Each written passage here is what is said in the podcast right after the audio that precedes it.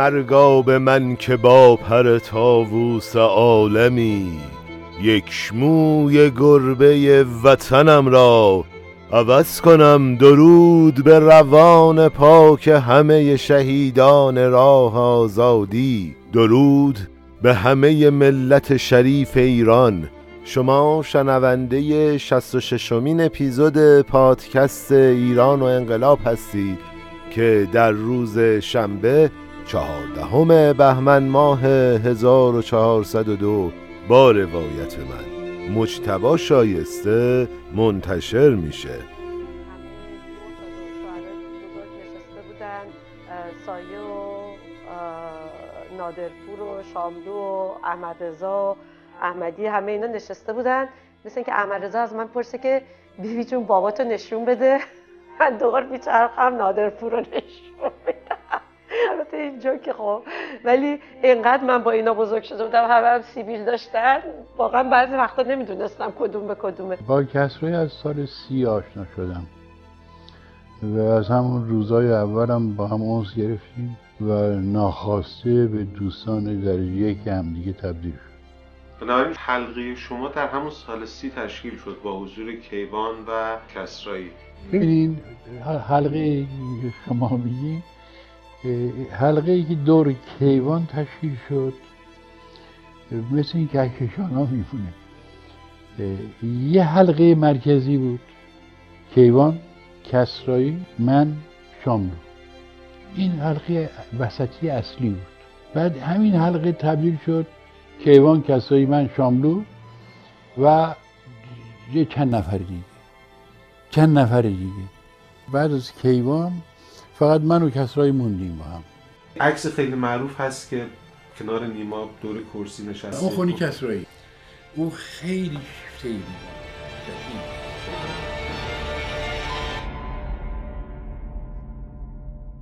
خب ما توی اپیزود قبل داستان گسترش حزب توده توی سراسر ایران و البته ساختار حاکمیتی رو تا جایی جلو بردیم که گفتیم توی سال 1325 حزب توده قدرتمندترین نهاد سیاسی مردمی توی ایران بود. یادمونه دیگه گفتیم قوام کنترل سه وزارت خونه رو به حزب توده سپرد و از طرفی توی همه شهرها حزب دارای پایگاه اجتماعی بود که می‌تونست حتی کنترل فرمانداری ها رو هم به دست بگیره. اما باز از ترتیب سرفصل کتاب ایران بین دو انقلاب خارج میشیم و قسمت سرکوب رو روایت نمی کنیم و می‌گذاریم برای ویژه برنامه ملی شدن صنعت نفت و میریم سراغ این سرفصل کتاب که حزب توده چه پایگاه هایی بین مردم داشت. یادمونه دیگه توی روایت سقوط رضا شاه گفتیم هر چقدر رضا شاه تو توسعه اقتصادی ایران خوب عمل کرده بود اما نتونسته بود پایگاه اجتماعی محکمی برای خودش توی مردم داشته باشه. حالا بریم ببینیم که پایگاه های اجتماعی چه تأثیری توی نفوذ حزب توده توی ساختار حاکمیت و مردم دارن و از اینجا احتمالا بتونیم بفهمیم که پایگاه های اجتماعی چقدر قدرت می‌تونن به آدم ها و سایر نهادها بدن. خب من لازمه یه توضیحی رو اضافه کنم دوستان. راستش در رابطه با این موضوع هم توی کامنت ها صحبت شده بود هم توی تلگرام و ایمیل من دیدم که خیلی در رابطه با این موضوع دوستان پیام میدن. همراه های عزیز ما می‌دونن که انقلاب صرفا به خاطر یک کنش اجتماعی یا اعتراض به وجود نمیاد و مجموعی از اقدام ها باعث میشه که انقلاب توی اجتماع رخ بده. یادمونه که توی بحث انقلاب مشروطه ما ابتدا اومدیم مفصل. در رابطه با وقایعی صحبت کردیم که سبب شد باعث بروز انقلاب بشن و نهایتا بحث خود انقلاب مشروطه توی چند تا اپیزود جنبندی شد. راستش وقوع کودتای 28 مرداد و به دنبال اون وقایع مرتبط با ملی شدن صنعت نفت تاثیر خیلی زیادی توی شکل درگیری انقلاب سال 57 داشتن. حزب توده به عنوان بزرگترین نهاد سیاسی اون روزای کشور تأثیر خیلی زیادی توی رقم خوردن اتفاقات مربوط به ملی شدن صنعت نفت داشته.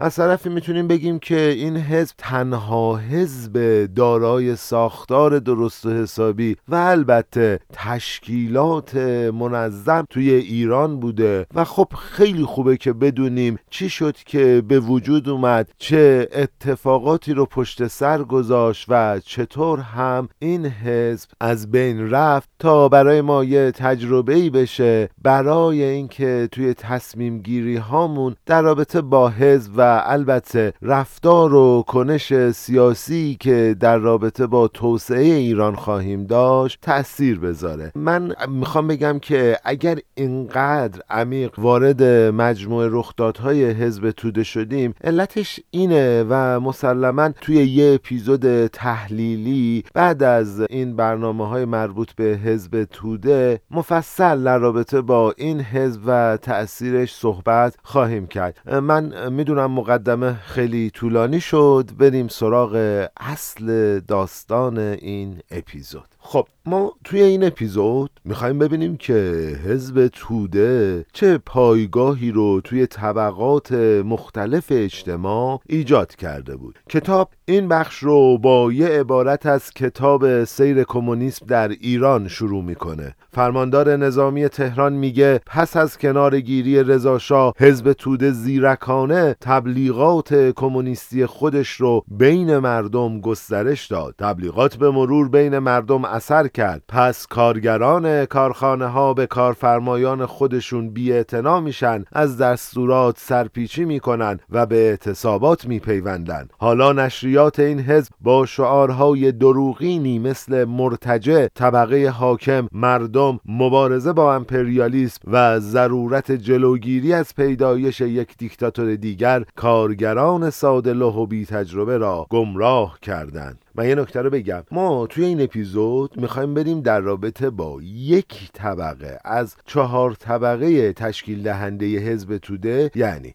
طبقه متوسط حقوق بگیر صحبت کنیم. سه طبقه دیگه یعنی کارگر شهری متوسط مالک و طبقه روستایی هم توی ادامه بعدا بهش می‌پردازیم. حزب توده در واقع توی سال 1320 با توسل به همه مردم صرف نظر از طبقه ای که داشتن کار خودشو شروع می‌کنه. طی سال بعد روی کرد شکم محدود میشه و توی پایان کنفرانس اول از حقوق کلی مردم دیگه سخن نمیگه و بلکه به محرومیت های خاص کارگران، کشاورزان، روشنفکران، معلمان و صنعتگران می‌پردازه. طی چهار سال بعدتر یعنی بعد از کنگره دوم باز هم دیدگاه حزب محدودتر میشه. تا جایی که توی سال 1332 این حزب خودشو پیشگام پرولتاریا و دهقانان بیزمین عنوان می‌کنه. کتاب میگه این تصویر حزب با خود واقعیش سازگار نیست. یعنی هرچند مزبگیرا کمک می‌کنن که این حزب توی سالهای 1320 تا 1332 پایگاهاش گسترش پیدا کنه اما این طبقه متوسط بود که رده های میانی و بالایی حزب رو تصاحب کرده بود. من توی پرانتز بگم کلمه پرولتاریا قبل از میلاد مسیح توی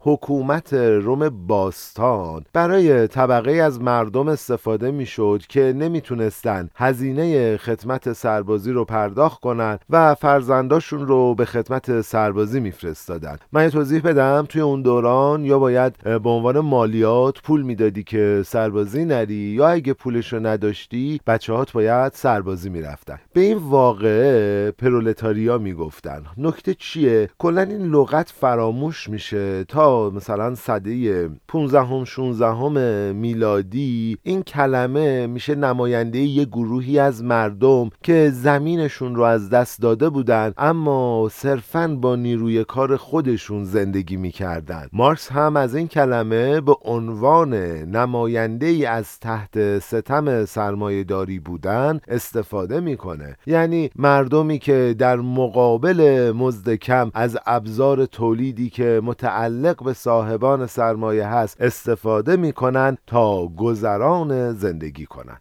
بگذریم. کتاب توی ادامه با تشریح ساختار رده های بالا میانی و پایین حزب ثابت می‌کنه که مزبگیرا جایی توی حزب توده نداشتن. به طوری که توی رده های بالا و میانی بیش از 80 درصد افراد از متخصصا و روشنفکرا و سایر افراد طبقه متوسط جدید بودند. اما توی رده های پایین تر تا 70 درصد اعضای حزب توده شامل کار کارگرا بودند و سی درصدشون هم از طبقه متوسط جدید بودند. تازه این سی درصد هم از طبقه ضعیفتر طبقه متوسط بودند که یه منصبهای پایینی توی حزب توده داشتن. این موضوع رو کتاب بر اساس افراد دستگیر شده توی اتفاقات مختلف اثبات می‌کنه. این نکته رو کتاب در نهایت اینطور شرح میده که بعد از کودتای 1332 3000 نفر از اعضای سابق حزب توده که ندامتنامه های خودشون رو توی روزنامه اطلاعات منتشر کرده بودن و شغل خودشون رو توی این ندامتنامه ها عنوان کرده بودن اینطور برداشت می‌کنه.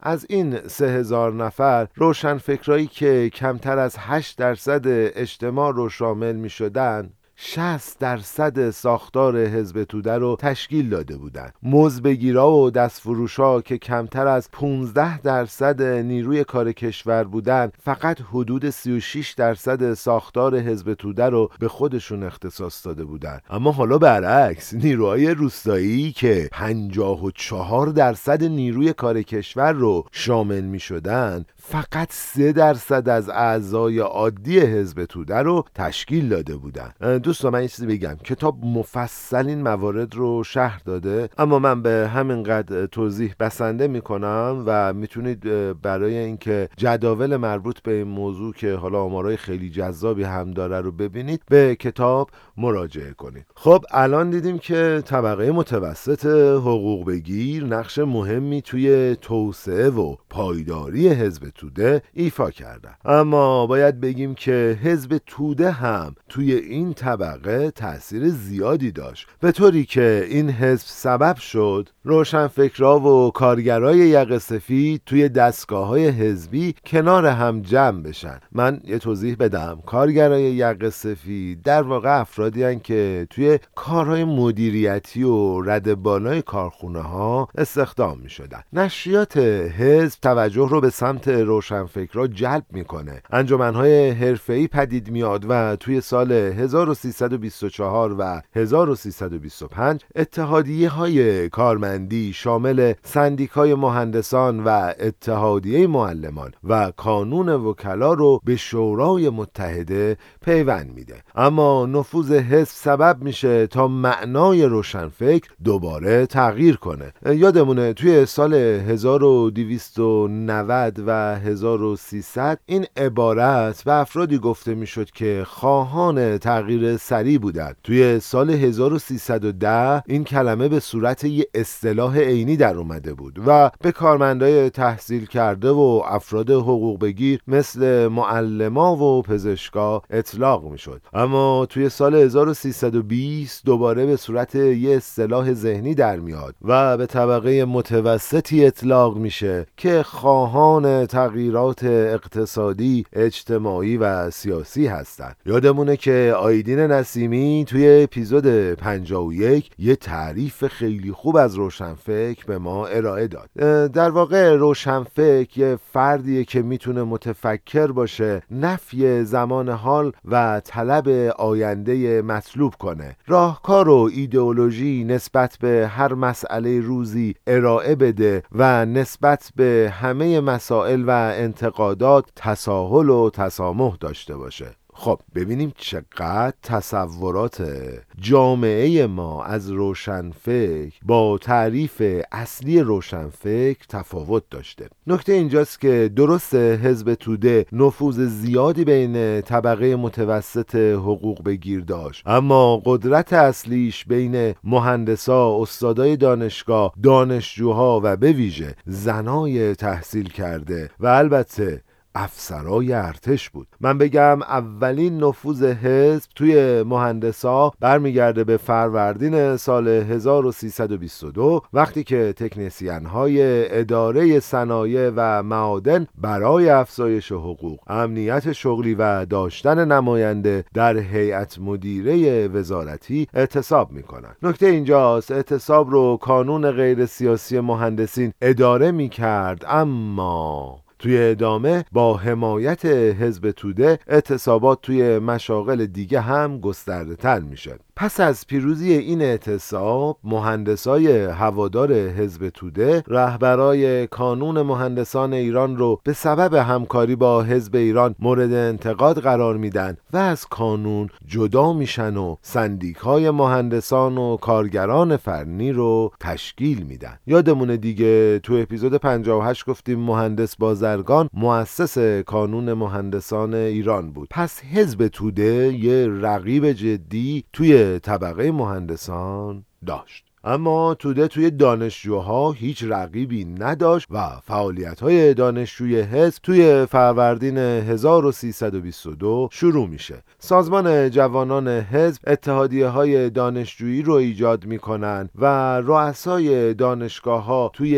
اعتصاب سال 1324 این حزب رو به عنوان نماینده دانشجوها میپذیرند حتی رئیس دانشگاه تهران توی سال 1325 توی یک گفتگویی که با سفیر انگلستان داشت تایید می‌کنه که درصد زیادی از چهار هزار دانشجو تحت تأثیر این حزب هستند من از جزئیات خیلی سریع بگذرم فقط بگم که فعالیت سازمان جوانان حزب توده و اتحادیه دانشجویان حزب توده در بهمن 1327 غیر قانونی اعلام میشه. اما این دو نهاد اعتصاب های موفقی رو طی سالهای بعد توی دانشگاه تهران به راه میندازن. بازرگان توی سالهای 1330 و 1331 رئیس دانشکده فنی بود و در رابطه با وضعیت اون روزهای دانشگاه دانشگاه اینطور شهر میده. بزرگترین دردسر مدیریت دانشگاه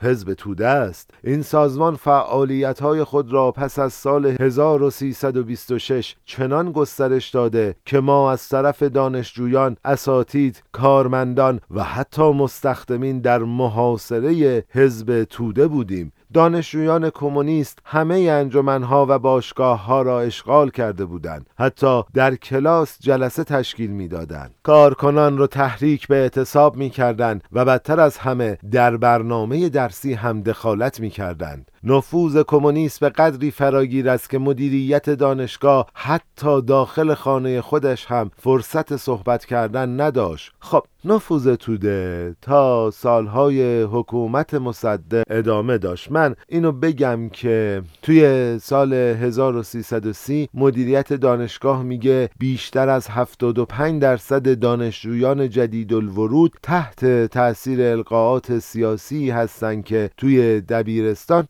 توسط حزب توده فرا گرفتن. و البته هواخواه حزب توده هستند. آبراهامیان در خصوص پراکندگی حزب توی رشته های مختلف دانشگاهی به توبه نامه های بعد از کودتا اشاره می‌کنه که اگه اطلاعات بیشتر در رابطه با این موضوع می‌خواید ازتون می‌خوام که به خود کتاب مراجعه کنید. خب من قبل اینکه ادامه بدم چقدر این متن مهندس بازرگان در رابطه با فعالیت حزب توده عجیب و جالب بود و یه روزی کمونیست چطوری توی کشور رسوخ کرده بود و بگذاریم اما بریم سراغ نویسنده ها علاوه بر بزرگ علوی نوشین تولایی پرویزی و آل احمد و گلستان که توی حزب توده فعال بودن افرادی مثل نیمایوشیچ پدر شعر نوی فارسی بهار دموکرات وطن پرست و نماینده شعر کهن ایران و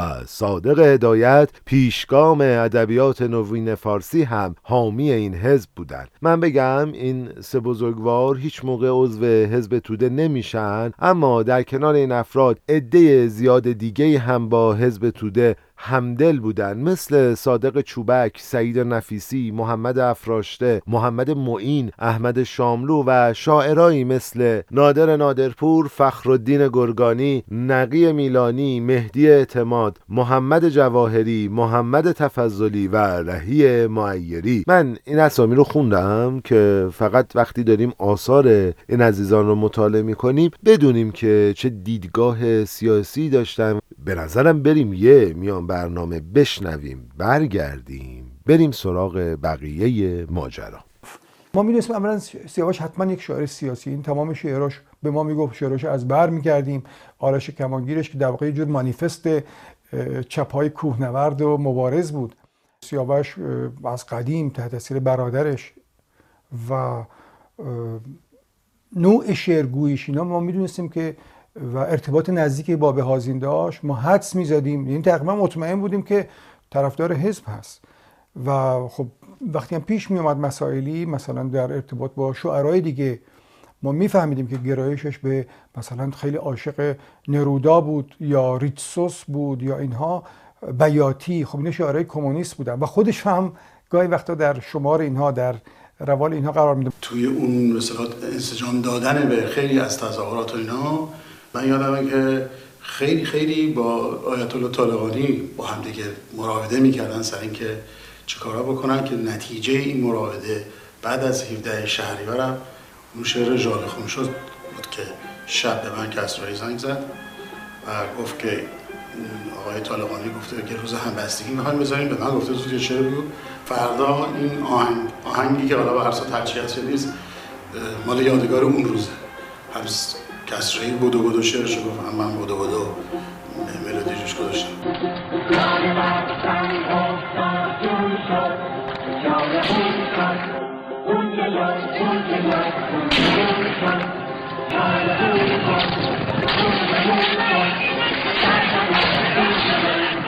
سرانجام انقلابی که دست کم دو سه نسل. اما فعالیت حزب در بین زنان توی سال 1322 با ایجاد سازمان زنان برای اعضای حزب و جامعه زنان برای هواداران حزب شروع شد. توی سال 1328 این دو نهاد با همدیگه ترکیب میشن و سازمان جدیدی با نام تشکیلات دموکراتیک زنان ایجاد میشه. نکته جالب اینجاست که بیشتر اعضای این تشکیلات از خیشان خود اعضای حزب بودند زهرا و تاج اسکندری مریم فیروز دکتر خدیجه کشاورز دکتر اختر کامبخش صدیقه امیرخیزی هما هوشمند و بدر منیر علوی خواهر بزرگ علوی از اعضای مهم این حزب بودند. درسته که حزب توده نتونسته بود بیشتر از 3.5 درصد اعضای حزب رو به زنان تخصیص بده. اما باید بدونیم که تنها نهاد سیاسی بود که می‌شد توش حضور زنان رو دید. و البته این افراد فعالیت هایی رو برای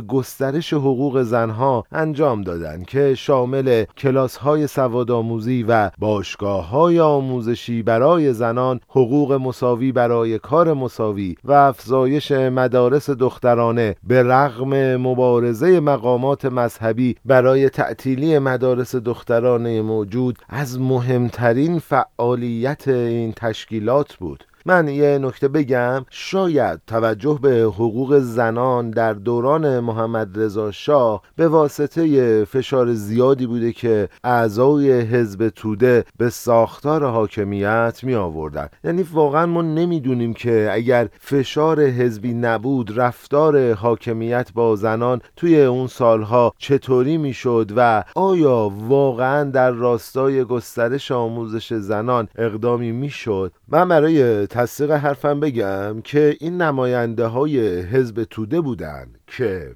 توی مجلس چهاردهم یه لایحه جدید انتخاباتی رو ارائه میدن که به زنان بالغ حق رأی اعطا بشه.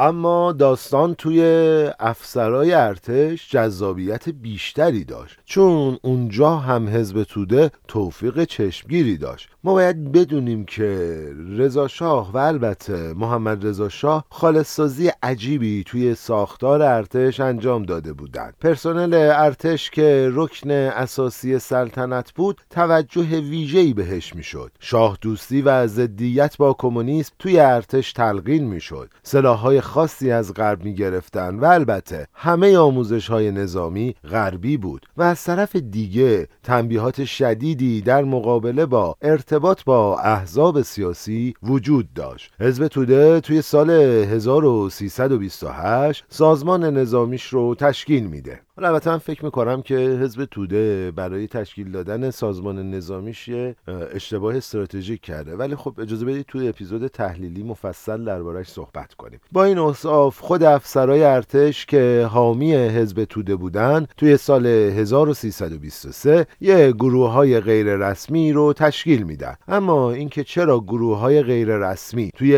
حزب تبدیل به یه تشکل رسمی نشده بودن دلایل خودشو داشت. اول اینکه توی سال 1324 یه تعدادی از افسرای خراسان به صورت خودجوش میان برنامه شورش در بین ترکمنها رو میریزن. ولی خب بدون اینکه شورشی به وجود بیاد توسط ژاندارمری تارومار میشن. توی کتاب تاریخ تلخ به روایت احمد شاملو یه روایت های دردناکی از این شورش وجود داره. که خب به خاطر اینکه تو مسیر درست پادکست باشه من اینجا ازش عبور می‌کنم. دومین دلیلش هم اینه که بعد از اون ماجرا دولت 43 افسر چپگرای دیگر رو دستگیر می‌کنه و یه لایحه‌ای رو توی مجلس تصویب می‌کنه. که طبق اون مبلغ 35 میلیون ریال وام برای بهبود وضعیت معیشت نیروهای مسلح در نظر گرفته میشه. سومین دلیلش هم این بود که توی جریان شورش در آذربایجان و کردستان سی افسر فرار می‌کنن و به شورشی ها میپیوندن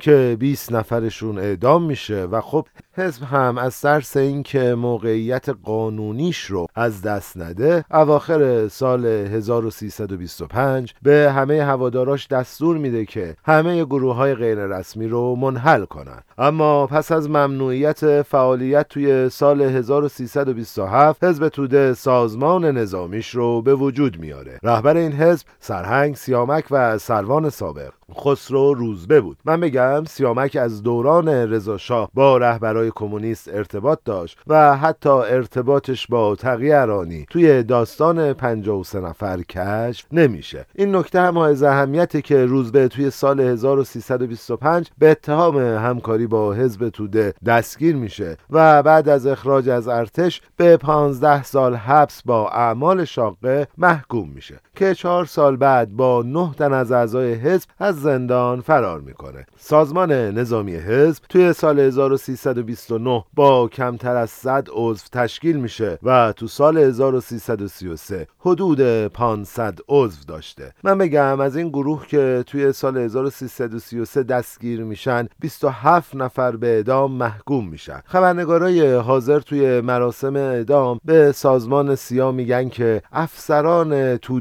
با سردادن شعارهای حزب توده جلوی جوخه آتش میستن و در نهایت فرمانده جوخه مجبور به زدن تیر خلاص میشه چرا که جوخه چهل نفری به سبب ناراحتی عصبی یا همدردی با قربانیان شهامت شلیک نداشتن دوستان واقعا یه سری روایت خیلی خیلی خوب از اون وقایع توی کتاب تاریخ تلخ شاملو وجود داشت که من خیلی دوست داشتم بتونم اون روایت ها رو اینجا بگم اما که یه دید بهتری نسبت به اوضاع ارتش داشته باشیم. اما فکر می‌کنم به همین اندازه بسنده کنیم. اگر علاقه داشتید می‌تونید سرفصلی داستان سرهنگ سیامک و حالا سایر اتفاقات مربوط به اون رو توی اون کتاب پیدا کنید. اما شاید سوال کنید که خب حزب توده ای که توی ارتش انقدر نفوذ داشت پس چرا خودش کودتا نکرد؟ و یا توی کودتای 28 مرداد دخالتی نکرد؟ آبراهامیان دو تا دلیل رو عنوان می‌کنه. اول اینکه اختلاف بین حزب توده و جبهه ملی رو عامل اولیه این موضوع می‌دونه.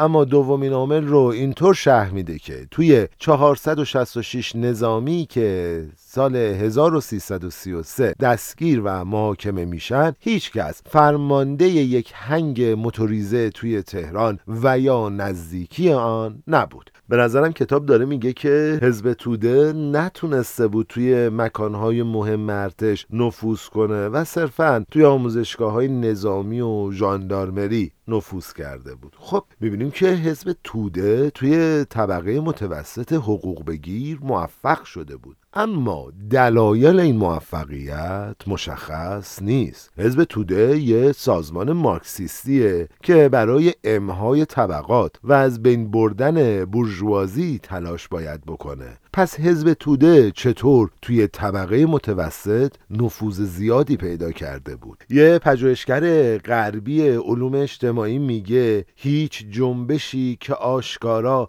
فعالیت ضد ناسیونالیستی توی خاور میانه داشته باشد موفق نمی شود پس باید ببینیم که چه نیروهای اقتصادی، اجتماعی و یا عقیدتی سبب شدن که طبقه متوسط به سمت حزب توده جذب بشن. من بگم دیگه طبیعیه که حزب توده فعالیت ناسیونالیستی نکنه. حالا اینو میشه توی مانیفست های مارکسیسم و اینا پیدا کرد نمی‌خوام الان واردش بشم. ادامه بدیم. اولین محرک اقتصادیه. توی ویژه برنامه اقتصادی که در رابطه با حکومت رضا شاه داشتیم در رابطه با شاخص هزینه زندگی توی تهران صحبت کردیم و این مفهوم رو اونجا تعریف کردیم. گفتیم توی سال 1315 این شاخص به عدد 100 رسید. حالا خوبه بدونیم که توی سال 1320 این شاخص عدد 164 رو رد کرده بود. اما توی زمان جنگ جهانی دوم این شاخص به نرخ بالای 1030 توی سال 1323 و 24 می‌رسه. توی سالهای 1326 و 27 بعد از جنگ این شاخص به 834 می‌رسه. اما توی سال 1332 دوباره توی بحرانهای نفتی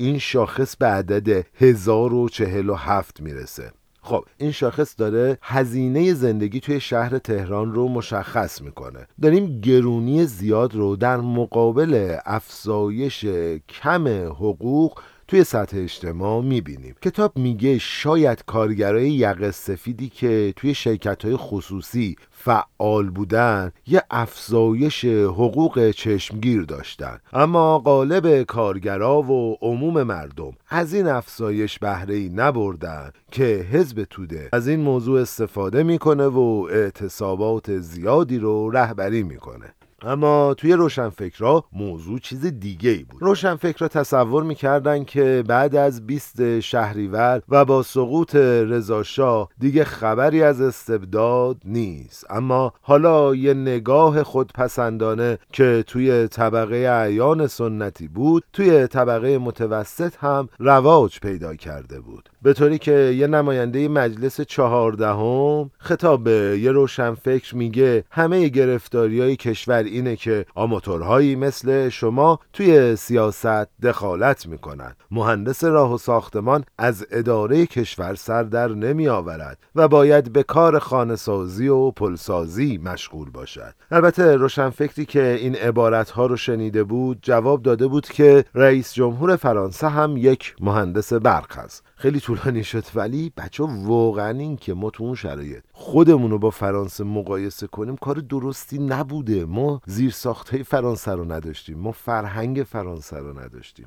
این اصلا موضوع خیلی مسیر اجتماع رو پیچیده می‌کرده. بگذریم. حالا حزب توده تو خط مقدم مبارزه با امتیازات طبقاتی و مبارزه با اعیان سنتی و جدید بود. طبقه متوسط می‌خواست از شر الیگارش هایی که بعد از مشروطه به وجود اومده بود رها بشه. حزب توده هم دوباره توی این مسیر پیش قدم میشه. من از اقداماتی که حزب توی این مسیر می‌کنه میگذرم که دیگه تکرار مکررات نشه فقط. بگم که کنسول انگلیس به موفقیت حزب توده در هدایت ستیزهای طبقه متوسط با اعیان اقرار می‌کنه. مثلا کنسول مشهد میگه توی سال 1324 47 نفر توده‌ای توی یه شهر کوچیک و غیر صنعتی مثل بیرجند وجود داشتن که عامل وحدت این افراد نفرت از مقامات محلی به ویژه. خانواده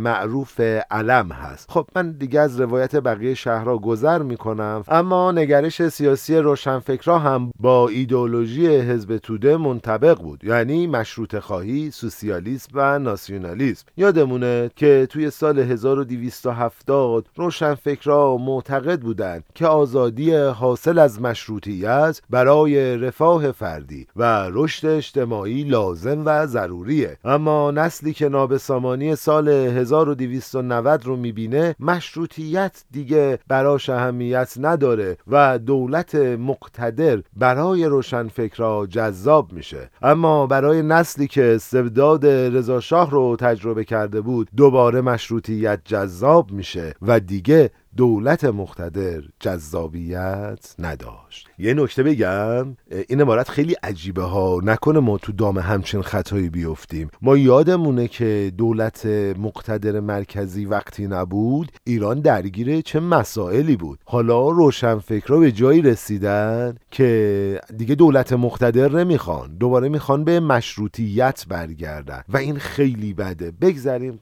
از طرفی نسل جدید به مذهب زدایی، نوسازی و صنعتی شدن اهمیت می‌داد. حالا سوسیالیسم تو نظر روشنفکر ایرانی به معنی مالکیت ابزار تولید نبود، بلکه به معنی برنامه ریزی توانمند دولتی برای صنعتی شدن سریع و اصلاحات اجتماعی دامنه دار به ویژه تقسیم مجدد اراضی، توسعه آموزش عمومی و امهای طبقه اعیان بود. خب این برداشت روشنفکران برداشت اشتباهیه دیگه. حالا نمی‌خوایم در رابطه باش صحبت کنیم. بگذریم. حالا حزب توده هم خودش رو وارث انقلاب مشروطه می‌دونست و نظارت غیر نظامی ها به ارتش رو لازمه اجرای قانون اساسی. و اینطور استدلال می‌کرد که به خاطر محتوای مردمی انقلاب مشروطه میشه از شکل برجوازی اون چشم پوشید. البته حزب توده در مقابل ناسیونالیسم رابطه بغرنجی داشت. عده زیادی از روشنفکرها سالها تصور می‌کردند حزب توده اسب تراوای ساخت دست روسیه است. البته عده دیگه هم این موضوع رو اغراق می‌دونستن و دلایل خاص خودشونو داشتن. این دلایل کامل تو کتاب اومده. من فقط دارم ازش عبور می‌کنم. فقط یادمونه دیگه توی سالهای پایانی حکومت رضاشاه روسیه محبوبیت بیشتری نسبت به انگلیس داشت توی مردم.